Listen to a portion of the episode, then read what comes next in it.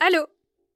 Il fait 55 mètres ou 180 pieds de haut. Il est tout nu et présente à la fois une grosse massue de 37 mètres ou 121 pieds et une grosse érection de 11 mètres ou 36 pieds de long.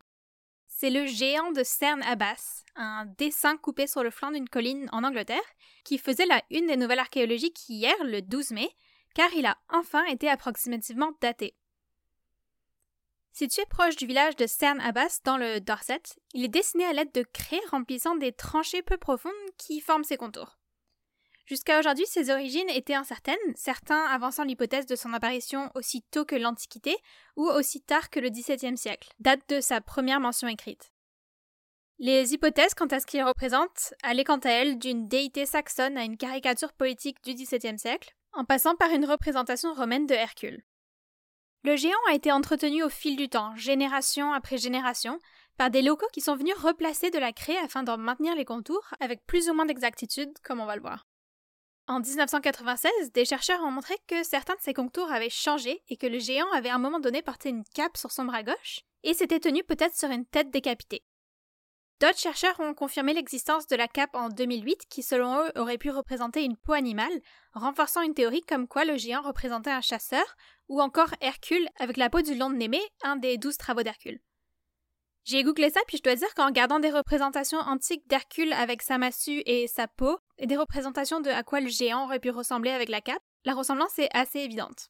Quant au pénis du géant, l'éléphant de la pièce, si vous savez à quoi le géant ressemble, il semblerait qu'il n'ait pas toujours été aussi géant lui-même.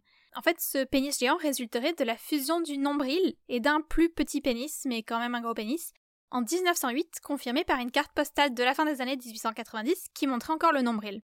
Même si la plupart des photos du géant que nous connaissons aujourd'hui sont prises du ciel, évidemment, il n'a pas été conçu pour être vu ainsi. Donc sa meilleure vue se fait de la route A352, ce qui évidemment avait été prévu à l'époque de sa conception. Mais alors revenons-y à sa construction. Quand est-ce que c'était?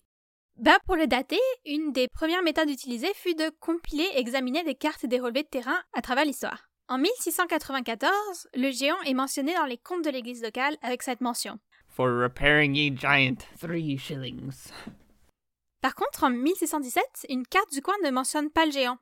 Pourtant, le cheval blanc d'Uffington, dans l'Oxfordshire, une représentation utilisant la même technique et ayant été datée quant à elle à l'âge du bronze, avait été citée tout au travers de l'histoire du Moyen Âge et de l'époque moderne, par exemple dans un livre du XIVe siècle. J'ai enregistré cette partie au moins dix fois, et voici ma préférée. Near to the town of Benton, there is a mountain with the figure of a stallion upon it, and it is white. Nothing grows upon it. C'est tellement une belle description. On s'attendrait alors à trouver des semblables descriptions du géant de Cernabas, mais non, c'est pas le cas. Au XVIIIe siècle, le géant est mentionné à beaucoup d'endroits, dans des lettres lors de visites religieuses, dans un magazine de 1763 et deux magazines en 1764. En 1774, un antiquaire écrivait même que la gravure à flanc de colline avait été réalisée au cours du siècle précédent. Après 1837, pendant la période victorienne, le pénis est enlevé de toutes les représentations du géant, des cartes postales au texte académique, ce que je trouve très drôle, parce que d'un coup son ventre ressemble au dessin de la face d'un chat par un enfant de 4 ans.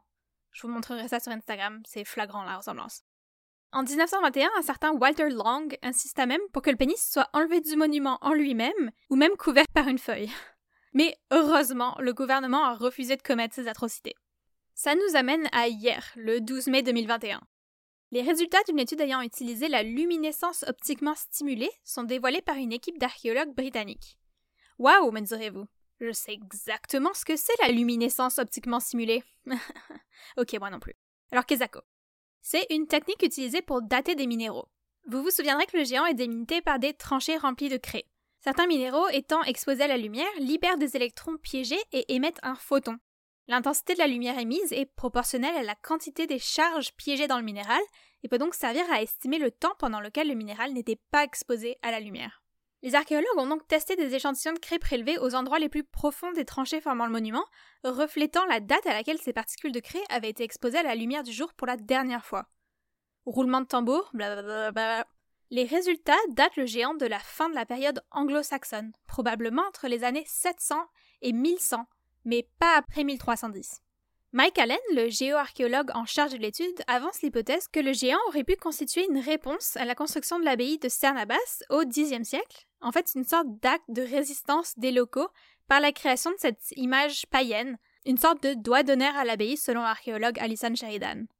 Maintenant, pourquoi est-ce que personne ne mentionne le géant jusqu'au XVIIe siècle? D'autres résultats de l'étude montrent que le géant a longtemps été couvert par de l'herbe haute qui aurait dissimulé son existence tout simplement. Selon les chercheurs, des monuments comme le géant ou encore Stonehenge étaient souvent ignorés à l'époque. En fait, les gens s'en foutaient pas mal. Alors voilà, la science a mis au lit des théories qui dominaient jusqu'à présent, comme quoi le géant daterait du XVIIe siècle, et c'est pas mal cool, même si on n'a pas encore vraiment de date précise. J'espère que vous avez aimé cette petite histoire d'actualité autant que moi. Ok, merci, bye bye. Et en bonus, si vous êtes encore là. The town of there's a mountain with a figure of a stallion upon it, and it is white. Nothing grows upon it. Near the town of Abenton, there's a mountain with a figure of a stallion upon it, and it is white. Nothing grows upon it. Near the town of Abenton, there's a mountain with a figure of a stallion upon it, and it is white. Nothing grows upon it. Near the town of Abington, there is a mountain with a figure of a stallion upon it, and it is white. Nothing grows upon it.